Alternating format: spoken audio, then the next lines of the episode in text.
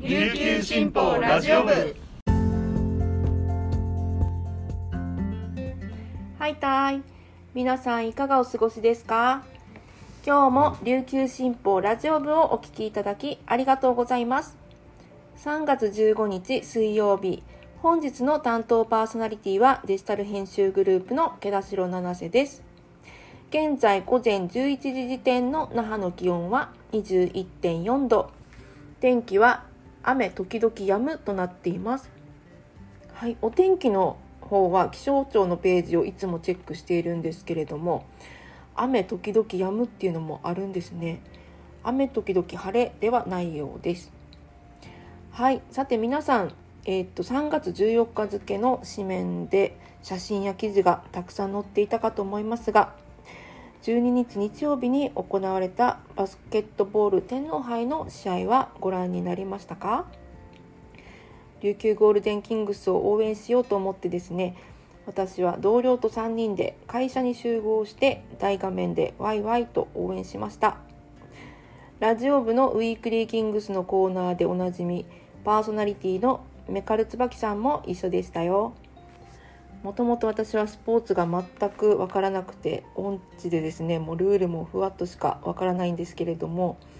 メカルさんがちょこちょこ教えてくれるのでありがたかったです。優勝できなくて残念。でも準優勝もすごいことですよね。試合の感想などまた明日のウィークリーキングスでメカルさんがいろいろと語ってくれると思いますので楽しみにしていてください。それではこの時間までに入った沖縄のニュースをお届けします。はじめのニュースです。沖縄県立高校と特別支援学校高等部で15日2023年度一般入試の合格者がホームページや学校掲示で発表されました。県立高校は一般入学や推薦などを含めて全日制定時制に計1万2792人特別支援学校高等部には333人が合格しました。那覇市金城の那覇西高校は合格発表を掲示し多くの生徒や保護者らが足を運びました午前9時に番号が張り出されると、あったと歓声が上がり、お互いにハイタッチしたり抱き合ったりする生徒たちの姿がありました。普通科に合格した中山中3年の生徒は安心したと笑顔を見せました。中学の頃より部活でいい成績を残せるように頑張りたいと目を輝かせました。次のニュースです。沖縄県議会の予算特別委員会は14日、沖縄電力の元永博之社長を参考人招致し、電気料金引き上げに関して意見聴取しました。電気料金の値上げは、岸田文雄首相が厳格な審査を指示したことにより、5月以降になることが見込まれています。元永社長は、燃料費高騰が経営を直撃したことから申請に至った経緯に触れ、早い時期に認可が下りるように希望すると理解を求めました。県議会各会派の9人が同社の経営効率化や再生可能エネルギー導入の取り組みなどを正しました。予算特別委員会での参考人招致は初めてのことです。県議会では、沖電が前回値上げを申請した1980年に文教構成委員会で当時の社長を招いた例があります。14日の委員会では、複数の県議が沖電の値上げ率や本土の電力大手より高いことや、現時点で値上げを申請していない九州電力と比較して電気料金に大きな差が生じることを指摘しました。本永社長は化石燃料への依存度が高く地理的規模的な制約から原子力や水力地熱といった電源の導入が難しいとし原子力発電所が稼働している稼働していないということが料金に与える影響は大きいと付け加えました最後のニュースです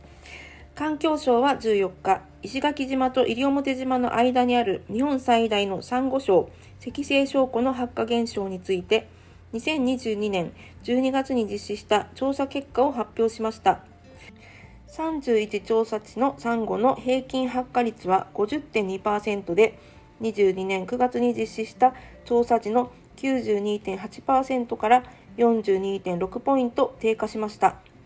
赤星証拠では昨年の夏、サンゴの大規模な発火現象が進みましたが、9月以降、台風接近による海水温の低下などが影響し、回復したとみられています。今回の調査は、22年12月2日から13日の日程で実施しました。発火状況の内訳は、色が薄まっている軍隊が24.5%、全体が発火した軍隊が1.4%、全体が発火した上に死んだ状態の軍隊が24.3%でした。健全な軍隊は49.8%でした。死んでいないサンゴは状況が改善すれば回復することもあるそうです。以上、この時間までに入ったニュースをお届けしました。今日紹介した記事の詳しい内容は、琉球新報のニュースサイトにてご覧いただけますので、ぜひアクセスしてみてください。そして本日は水曜日、一押し記者解説があります。解説は中部報道グループの中一新記者です。無投票となった嘉手納町長選の背景について聞きました。パーソナリティはデジタル編集グループの田吹陽子記者です。このままラジオ部をお聞きください。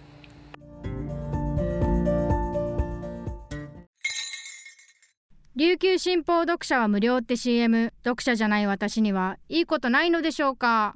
というメールが来ていましたが安心してください。スマホパソコンでサクッと読めちゃう琉球新報デジタル。あなたにもおすすめしたい理由がちゃんとあるんです。詳しくは新報デジタルで検索。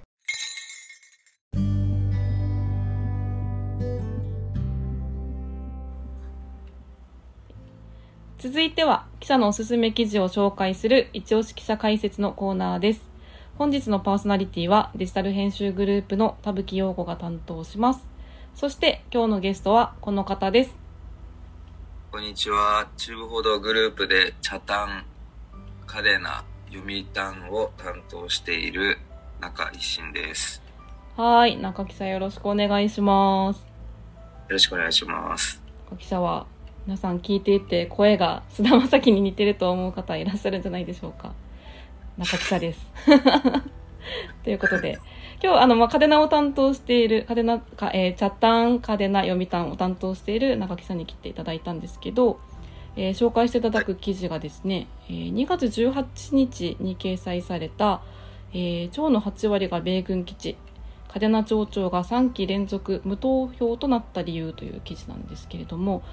えっと、1月31日にあの嘉手納町長選挙が告示されたんですけど、まあ、あの現職の遠山博さん以外に、えー、立候補者がいなくてですね3期連続の無投票となったということです。はい、この結果とかまずなぜそういう結果になったのかっていうことについてすごく詳しく解説されてあるのでちょっとそのことについていろいろお聞きしていきたいと思います。まずそうですね。遠山さん今この現職の遠山博さんの政治的なスタンス改めて教えてもらえますか？遠山さんはですね、町民党を掲げて1期目から4期連続選挙には出馬をしていて、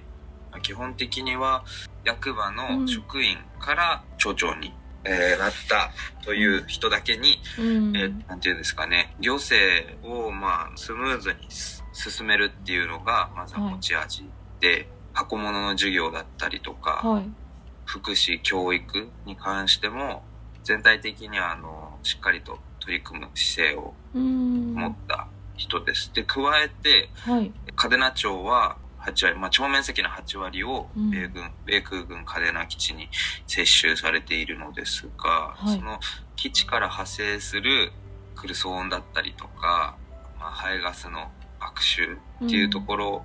が被害として挙げられるんですが、それに対しても、あの、まあえー、反対するという姿勢を堅持するっていう、うん、ちょあのバランスの取れた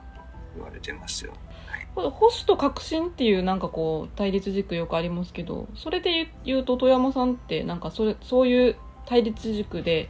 表現できるようなスタンス持ってる方なんで、す、ここがちょっとあの、難しいところ本人が私は保守だとか革新だとかうあまり口にしないんですけど、うん、なので町民党という言葉を使ってえーと、だから必要があれば保守にもなるし革新にもなるというところだというふうに思いますがなるほどですね、えーまあ、ただ今回のあの選挙では、町長を応援するあの、まあ、選挙時の後援会事務所はい。にはあの嘉手納町議会の保守系のうん。議員さんが多く見えてですねうん基本的にはそういう方々で構成されていたというのはあるんですが、なるほどまあ、。一方であ選挙後の祝賀会では保守革新問わず様々なうん。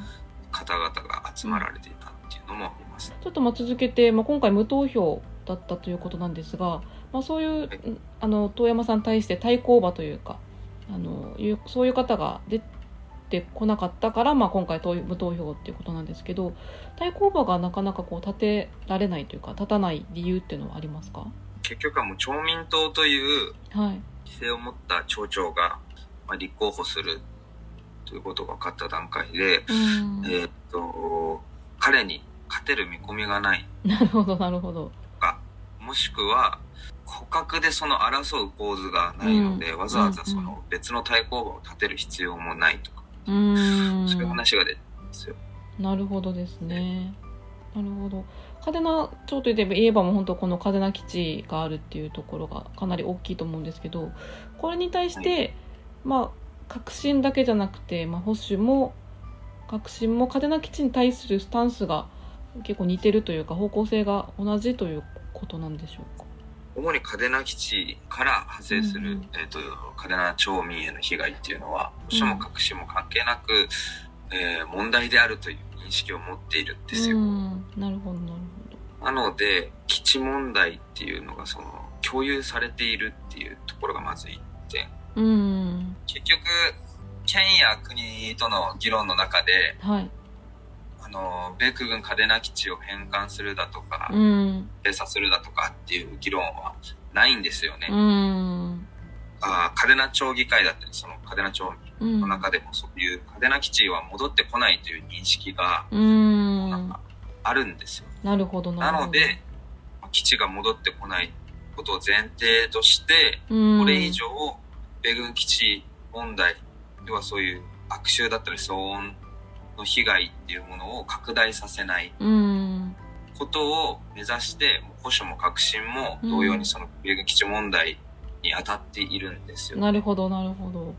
まあ今回選挙が無投票のデメリットというか、そのよく言われるのが、うん、まあ住民の選挙権うん。を行使する機会を奪っている、うん、言いますよね。この4年に一度、えっ、と、選挙が実施されることで、うん、まあ、基本的にまあ、2人以上の立候補者がいれば、うん、その2人分の選挙公約っていうものが上がってきて、で、まあ、この人の公約がいいからこの人に入れるとか、うん、うん、この人応援したいからこの人に入れるとか、いろんな投票のあり方があるんですけど、はい、まあ、住民にとってはそこで、あの、この先4年間の町の行く末、この人に任せたいっていう、まあそういう意思表示がうん、できればいいな。なるほど。まあ意思表示というか、まあ、そうですね。街づくりの方向性を自分たちで決める場になってると思うんですけど、そうですね。そういうあの権利が、うん、まあ、行使できない状態になってしまうのが無投票うん、選挙で、はい、だからこそやっぱできるだけあの、投票っていうのはされた方がいいよねっていう言われてますよ。そうですよね。ちょっと議論の機会がなくなってしまうっていうのは結構大きいかなとは思いますね。うん、そうですね。ただまあとはいえあの嘉手納町たくさん課題もあるかと思うんですけど主にこう嘉手納町の課題というか問題になっていることってどういうことがありますか？まあ一番は土地の問題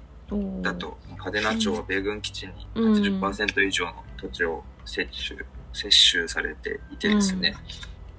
あの、とても狭いんですよ。街を歩いてよくわかると思うんですけど、はいもう建物が並んでいて、空き地という空き地があまり見つからないと。ういう。ん建物もすごいな密集してるんですよね。はいはいはい。で、なんかその、ゆとりがあるうん場所がないというか、うで、まあ、そういうとても狭い土地で皆さんその街づくりを進めているので、はい。できるだけその土地をうまく活用しているとは思うんですけど、もうあまりに土地が狭すぎるというところがあって、なえなのでその、まあ、特に経済界で言うと、はい。えっ、と、この土地がない問題っていうのが結局その駐車場がないという問題につながっていてですね。なるほど。で、駐車場がないとつまり、そこで何かその、お店を開いても、はい。車が止められないので、うんうんそこに客足が来うん。ないとうんか。嘉手納町としては、まあ、あの、公共の駐車場を作ったりとか、っていうところで対策を講じてきてるんですけど、はい基本的にその昼間の間、駐車場ってすごい満杯で、あ、公共の駐車場も満杯状態なんですね。住民が流出する問題もあって、はいっていうのは、土地がないので新しい家を建てられないとか。なるほどア。パートとかができても、すぐに埋まっちゃう。うーん。住む場所が少ないってことですね。それくらいなんか、嘉手納町って人気なんじゃんってことを思うんですけど、まさにその嘉手納町ってその子供の給食費が無料だったりとか。子供医療が無料だったりとか、うんうんうんまあそういう福祉とか教育関連に力を入れていて。あの、嘉手納町で子育てをしたいという声も多くあるんええですが、でも住む場所がないみたいな。はい、うん。住む場所がなくて、うん。なのでお隣の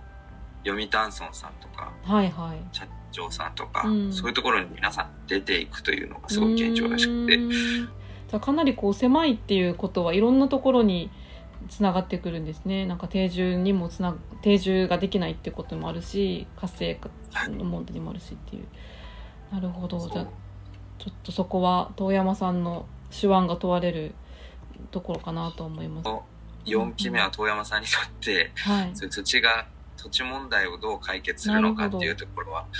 見せ場になってくるんじゃないかなという、個人的には。なるほど。わかりました。ちょっとじゃあまた嘉手納町の、まあ、調整運営少し注目しつつまた住んでる方の声もどんどんまた新聞の方で全然あの琉球新報の方でも届けていけたらなと思いますのではいまた中記者からもいろいろ中部のあの地域の記事たくさんお待ちしてますのでまたぜひラジオ部に出てください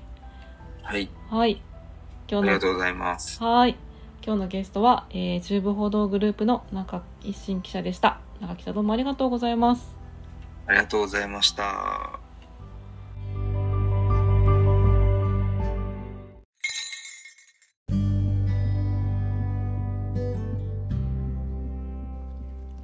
本日の一押し記者解説いかがでしたでしょうか？記事の方もぜひチェックしてみてください。そしてラジオ部へのメッセージをお待ちしております。概要欄にあるメールアドレスまでお寄せください。最後までお聞きいただきありがとうございます。それでは今日も素敵な一日になりますように。また明日お耳にかかります。さようなら。